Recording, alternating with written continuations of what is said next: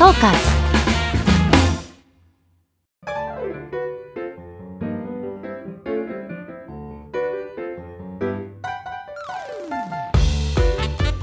さあ始まりました。宮地美穂の聞き耳。えー、ぜ前回に引き続きあのスポーツ報知の記者である私宮地美穂が、えー、同業者の記者や、えー、気になる方に会ってスポーツ界や芸能界のあんな話こんな話をね掘り葉掘り聞いていこうという音声プログラムです。あの前回あの初あの収録だったんですけどもう緊張しちゃって本当全然自分の言いたいこともう全然言えないと思ってたんですけど、まあ、ちょっと緩く本当に肩の力抜いてあの皆さんと、えー、おしゃべりしていけたらなと思っております。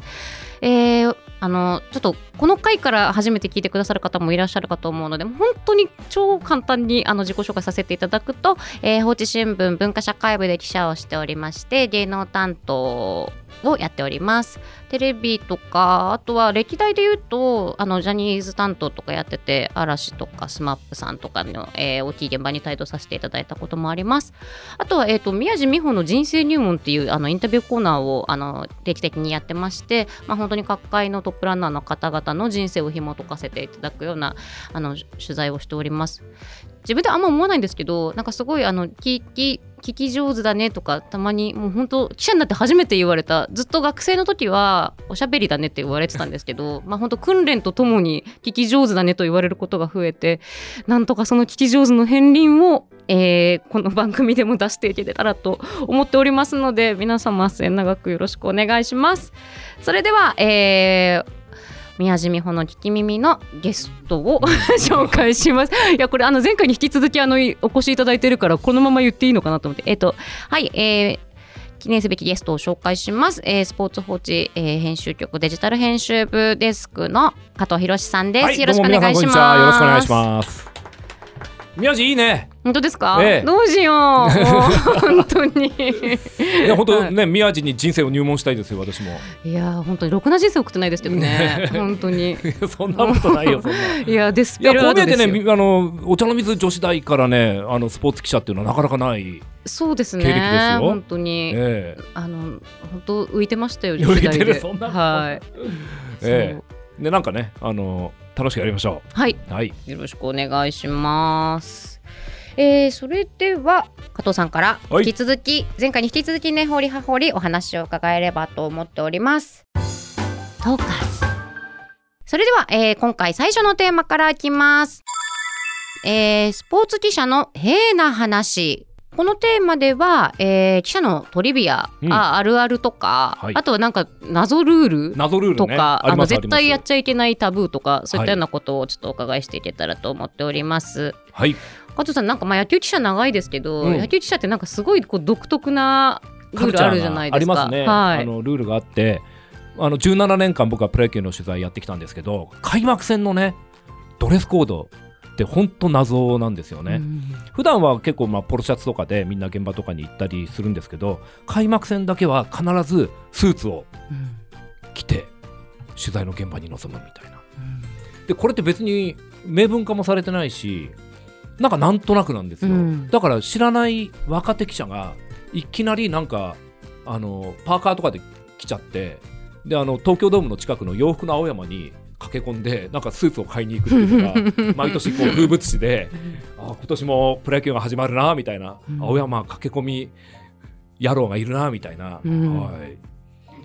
芸能記者ってドレスコードってどうなの？あでもなんか一番最初になんか取材、うん、あの取材室になった時に言われたのは、うん、なんか襟がついてる服着ろって言われませんでした？それってなんか多分あの野球記者だけじゃなくて多分どこの部分もそうだと思うんですけどなんかどこの部とかうちの会社だけなんですかね。うちうるさいですよね、ま、割とこなんかカジュアルなあの、はい、他社の記者さんとかいらっしゃるから、うん、あの、全部ではないんですけどだから基本シャツ、ええ、はい、もしくはジャケット、はい、でな襟があるかどうかであの洋服を選びますね。そうだよね、はい、だってさこれあの宮地の同期にね今はもう、あのうちの看板記者であのオリンピックの担当記者をしているね。某あの林くんっていうのがいるんですけど林,、はい、林くんがねある日なんかアロハみたいなの着て 内勤してたら なんかあのうちのねあのこれまたあの先輩の女性記者が「あんた何着てんの?」みたいな感じで、うん、超激怒して雷を落としてたのをいや怖えなと思って見てたんですけど、うん。あれねアロハはやっぱり良くないよね。いやそうですね、うん。いやそうそうなんか私よくあるんですけど葬式に行ける格好っていうのが一個あるんですよ。ああなるほどはい。なるほど。なんか置いてます？そのなんか黒いネクタイとかありますあります。あのはい。会社に置いといて、ええ。っていうのはいつあのそういったあの訃報が届くかもしれないのでそういう取材っていうのはやっぱりシックなか、格好じゃないといけないから、ええ。会社に置いときましたよその,、うんあの黒ネクタイと白シャツ。はい。はい、そう今結構なんかあのコロナ禍で、うん。あの葬儀とか通夜の取材とかが減ってるので、ええ。割とちょっとこうあの色がついてる服着てもいいかなとか思ってですけど、はい。結構本当にこうあのそういうこうのっぴきにならない事情があるときに、うん。まずい格好してるとそれこそアロハなんてもう 論外だから。まあだから多分そういうことを言いたかったんでしょうね。うん。はい、そうそうそういうのありますよね、ええ。もういい記者になりましたね、あの林くんもね。これ。そうですよね。ななんでここだけ実名報道なんだっていうね。そう。はい。あとなんかグラウンドって、あのーなんか基本運動靴じゃないといけないとかあるじゃないですか、まあ、革靴でもギリいいのかな、まあか革靴切りですけど、はい。い、わゆるヒールですかね。ええそうそうあのね、グラウンドレベルに降り立つのは、これあのメディアの、まあ、一つの特権で、まあ、そこでいろいろな選手たちの生の声をね、えー聞くっていうのはすごく大きいんですけどやっぱちょっとヒールはよろしくないかなっていう感じですよね。そうそう、うんなんか結構女性アナウンサーとかがやっぱりこうスポーツ取材に慣れてない方とかがヒールでちょっと来ちゃったりとかして、はい、こそこそあの子ヒール履いてるよみたいなのはありますよね。やっぱりあのまあ言っちゃ悪いですですけどそういう噂をするのは女性記者ですね。うん 怖えないいじゃん わかんねえんだからさとか言うんいやだ。ってこっちもヒール履きたいもん。えーそうそうなんだ。なんかちょ本当嫌な感じだよねって言って常識ないんじゃないみたいなことを大体言ってるのは女性記者です、ね。うん。はい。だからなんか今ほら結構野球がテーマの映画とかドラマとかあるじゃないですか。それになんか女性記者役とかがたまに出てて、はい、あのそのあの女優さんがヒール履いてるとげんなりしますね。再現度が足りないと思って。足りないと思って。運動靴履けよって。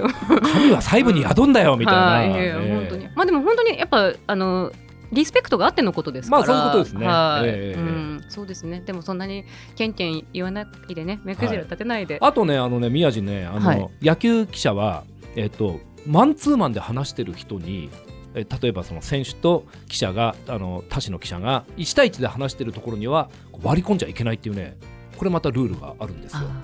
マンツーマンのところはこう入っちゃダメみたいなね、うん。あとはこうみんなこう囲み取材みたいなのはうん。行われるんですけど、そうそうそう。そう。でもなんかそれは私も最初の一番最初の新人の時にやっぱりそういうふうに教育された気がしますね。でえ。え結構ただあのプロ野球取材とかって、うん。あのどうしてもこうあの記者は一人だけど取材対象は何人もいたりとかするからそこのなんか分業みたいなのってあるじゃないですか。よその記者にピッチャー聞いてもらって、はい。こっちはバッター聞いとくからみたいなのとかって、うんうんあるね。そうそこの協力体制はあるけれども、ええ。その一誌で取材してる時とかはうん。邪魔しないよっていう話ってことですよね。はい。うん。ただまああの僕らもねこの取材っていうとあのこれ聞いてくださってる方は取材というとこうなんかレコーダーを持ってメディアがみんなでこう取り囲んで囲みでし話を聞いてるっていうのを取材とだと思う方がほとんどだと思うんですけど宮地僕らからするとあんなの取材でもなんでもないよっていうのはあるよね。はい。やっぱ取材っていうのは1対1であの人がいないところでこっそりと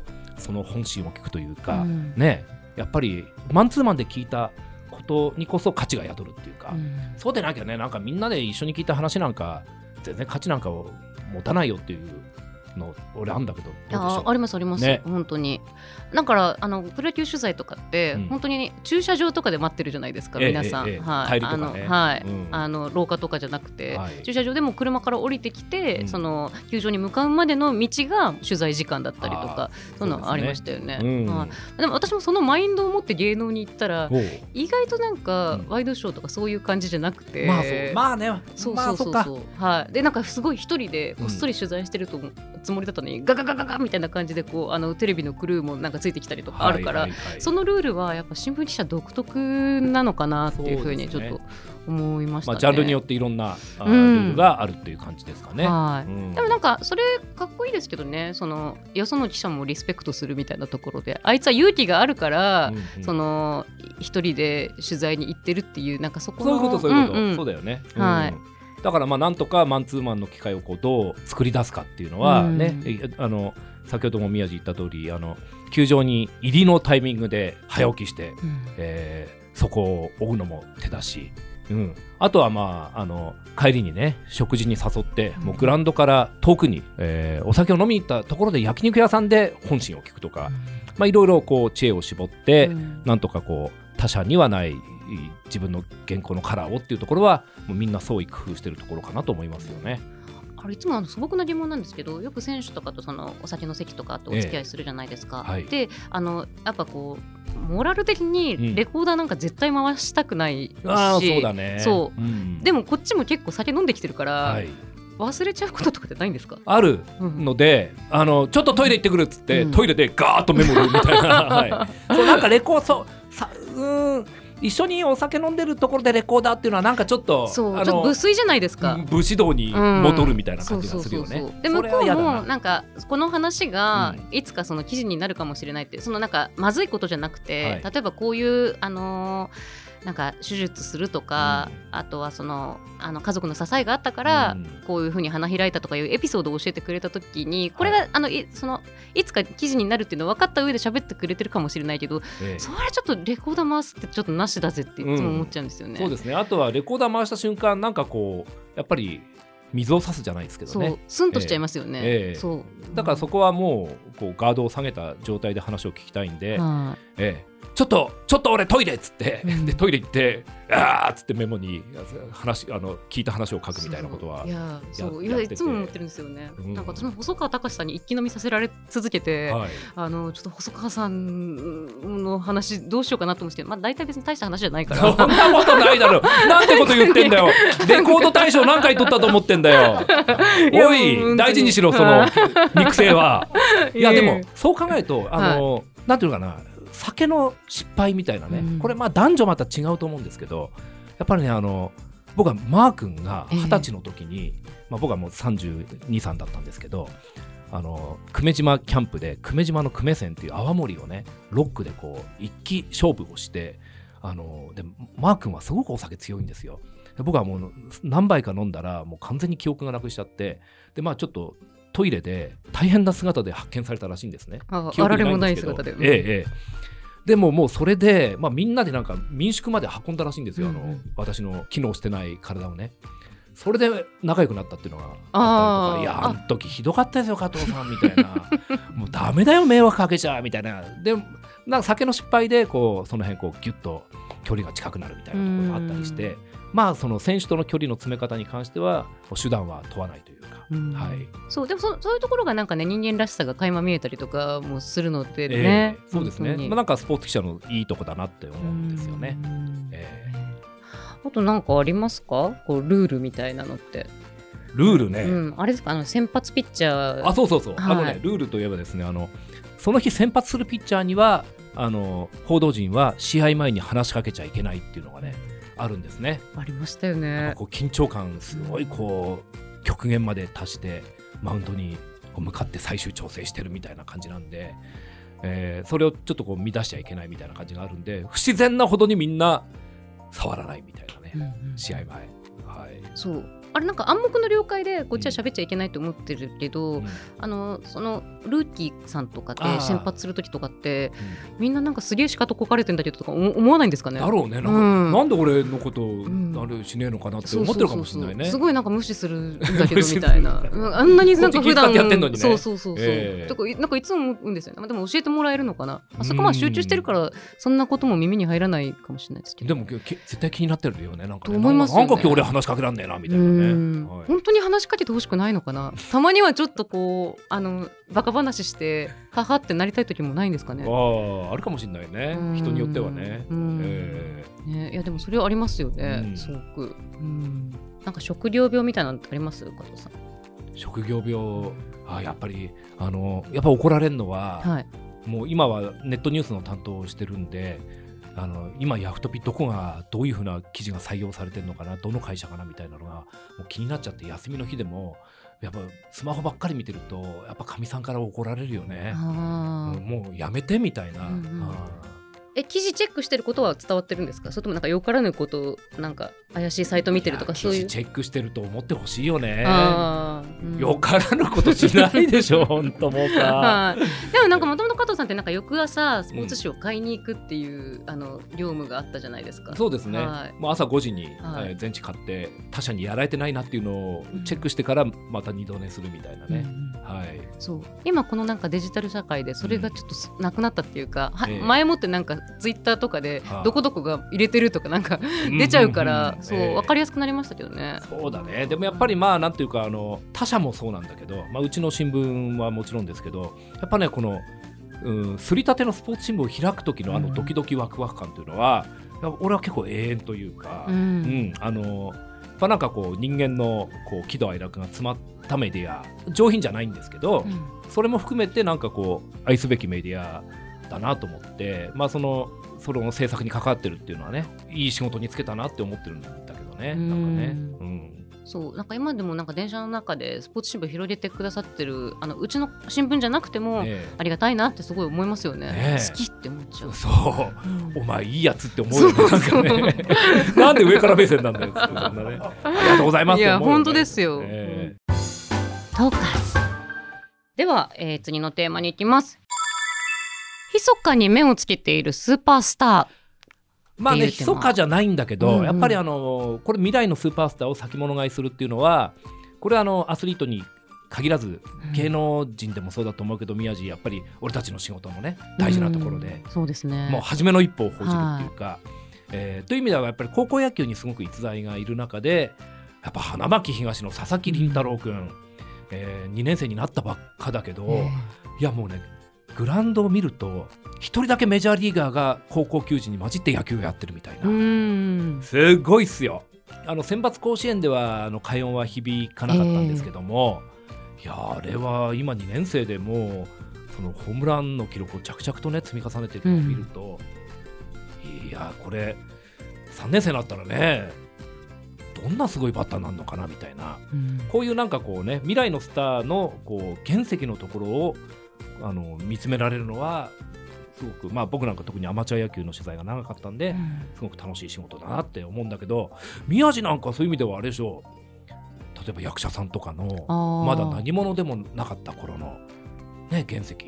そうんなか思い出に残ってる人とかいますか？そうあのね好きなんですよ。そのあの原石系取材が。原石系取材がね。だからもともとやっぱりこうすごい売れてる人とか、はい。もう本当何か成功者とかよりも、あのそのプロセスにすごい興味がある人間なのであの舞台とか、まあ、見ててもそのセンターの役者さんよりも2列目3列目とかにいる人にどうしてもこう目が吸い寄せられていくみたいなところがあっ2て列目3列目からこうサクセスを夢見ていやそうなんですよ。うん。いや本当なんかあそれこそ今あの連ドラやってるあの間宮祥太朗君とかもう本当に10代の頃うに、ん。本当舞台で見て本当それこそ3列目ぐらいで。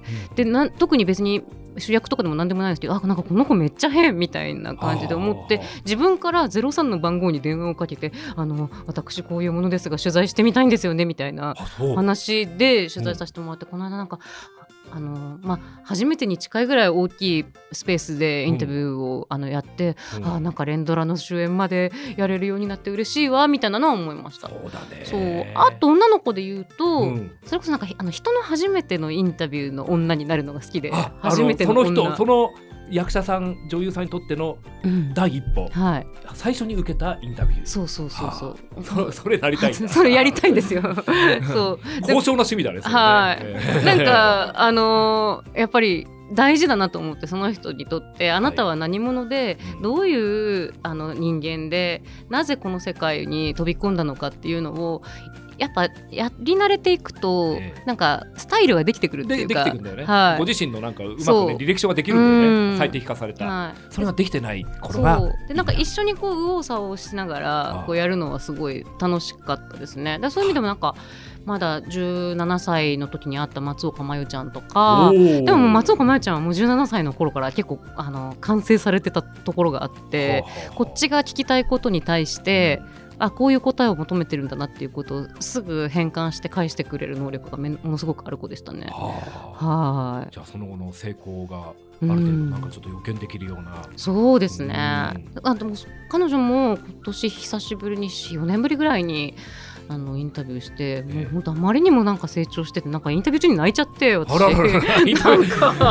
母さんかよいやもうなんかやっぱりこう定点観測できる人が何人もいるのってなんかいいなとは思いました。ね。まあ、家族のね一員だってあったこともあったがね、そういうのを経て、そうそうそうそう。いやそうなんですよ。ね、はい。そう。あでもなんか野球で言うと、うん、それこそ最初高校野球の取材をあのお手伝いでその新入社員の時にやらせてもらった時になんか横浜高校の練習試合行かされたんですよ。強豪校ですよね。はい、うん、であのー、横浜高校ってやっぱりコアなファンっていうのが練習試合にもいるんですよね。その練習試合ってこう保護者の方っていうかとかもいらっしゃるけど保護者の方よりもコアなファンの人数の方が多くて、うん、であのコアなファンの人になんかあのあの球拾いしてる子見てとか言ってあのまだ全然そのあの入学したばっかりでその試合に出させてももらえないし、うん、そのあのグランド整備とか球拾いとかしかさされ、うん、させられてない子を、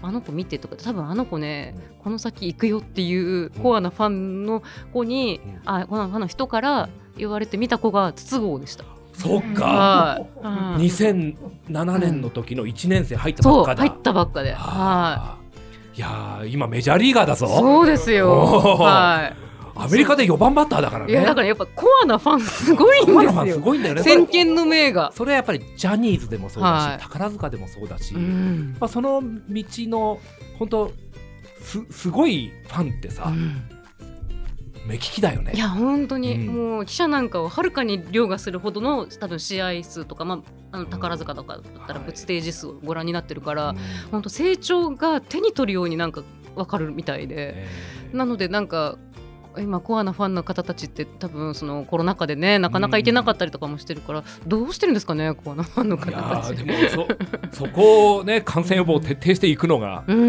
ー、本物のファンなんでしょうね、きっとね。そう、えー、それはすごいあの覚えてますなんか名字が珍しかったからとにかく覚えてて、ね、はいいい経験してますね。えー、えー、ありがとうございました。なんかそれ多分行ってこいって言ってくださったの多分加藤さんだから。俺か。いい指示出したな。明日行ってきてみたいな。えー、そうなんであの例えば僕はね斎藤佑樹投手、ハンカチ王子は、あのハンカチ使う前から取材してるんですよ。あそうですええ、あの2006年夏で、高校3年の夏の甲子園決勝で駒大苫小牧の田中マー君と投げ合ってこう国民的スターハンカチ王子になっていくんだけど高校2年の時にね、あの初めて取材したんですね。斎藤佑樹君を。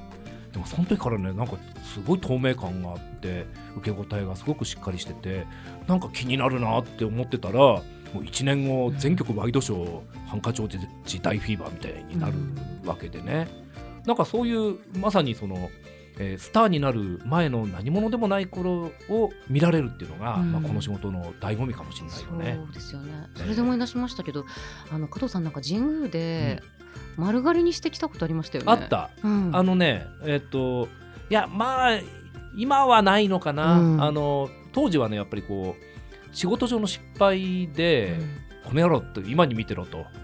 とりあえず今回はあの反省してますけど、うん、すぐやり返しますよっていうこのスピリットを、えー、丸坊主にすることでね、うん、見見せたことがあったね2007年。そうありましたよね、うん、なんか多分ゆうちゃん系の取材だった気がします、まあ、ちょっとやらかしがあった、ね、あそうなんですか。あこれまずかったですか？そうそうそう。まあただねあのーそうそういうのじゃないなってなんか今は思ってる、うん、あそうそう、うん、あの自主的にねされてたから別にあの本当にあのうちの会社がパワハラしてるとか そういうことじゃないないってことはあれなんだけど、ねまあ、床屋ってバリカン当ててもらったんですけど、うんうんえー、まあなんか、あまあ、暑かったねちょっとね、あの頃はね。そうそうそうそう。しながらやってましたね、はい、大変だったろこんなキャップのもとで。いやいやだってキャップがある日な、ね、ある日中いきなりあ頭丸めてきたらこいつ大丈夫かなって思うよね。なんかあったのかなって思うけど、はい、そのね22、3の、ね、女の子たち、お茶の水ね。すげえ会社入っちゃったなと思うんだけど今はそういうことはしなくなりました。はい、うん、まあでもそういう意味で本当になんかその人のなんか原点から家庭を超えて、うん、今本当に今年のうちの入社式のね新入社員の研修にも斉藤由貴さん来てくださったんですよね。で斉藤由貴君というのはもう18歳の時からスポーツ新聞の一面を飾っていて、まあ、スポーツ新聞のことを知り尽くしてるんだよね。でけんあの新新入社員研修で言ってたのはあの皆さんもあのアスリートを見てるかもしれないですけどアスリートはアスリートも皆各記者の思惑とか全部もうバレバレですよって僕はほとんど分かってたって言うんですよね。うん。うん、あのあこの記者は普通に純粋に僕をあの興味を持って追ってくれてるなっていう人もいればあなんかこいつなんかやらかしたら面白おかしく書いてやろうとかなんかその、ね、記者の思惑が囲み取材で大体分かってたんだって。うん。いやバレバレなんだなはあ俺たちのみたいなところもあるとね、うんうんうん。だから本当そういう意味では真剣勝負というかやっぱりあのアスリートでもあの、えー役者さんでもリスペクトを持って、えーこう相対するっていうのがねすごく大事なのかなっていうのを思うんですけどね。あでもそれは結構肝に銘じてて、うん。なんかよく多分そのなんか業界用語なのかなんかハメ弦みたいな言い方するじゃないですか。ね。ハマったとかあの、はい、なんかそのか答えが出てくるその仮括弧の中を予測して質問をすることを言うんですよ。ハメ取材って言いはい、ますね。ハメ取材みたいな。えーハメ取材、ハメ原稿ね。はい。えーでそれ私本当に嫌いでその自分の浅はかな、うん。そのなんか脳みそで考えたはい。ものを、うん。そのぶつけてあのその各界のトップランナーの方に。うん。でその通りに帰ってきてもなんか面白くないなと思ってて、ね、ハマったっつって見出し決まったっていうのってちょっとつまんないようね。んそうもまあうん。必要な時もあるんですけどね、ええ。本当に。このなんかこの仮仮格好がもらえればみたいな、ははい。いはい。この間も郷ひろみさんにうん佐々木朗希どう思いますかみたいな 郷取材しひろみてさんに聞いたの。まんまとハマってくれたから。そんなに言えないんだけど、ええ。そうでもなんかやっぱりあのーなんでしょうね。自由な、うん。あの発想えでえ返してきてほしいと思うから、なんか見出しを考えながら取材をするっていうのはうん。やめましたある時から。はい、うん、あのいいと思います。あのね、そういうところはあとまあ真剣勝負でありたいというか、うん、あの正々堂々とお取材対象には立ち向かっていきたいなって思うよね。はい、うん。そう予定調和じゃなくて、はい。やっぱりそこで生まれるものを大事にできたらなと常々思っております。トー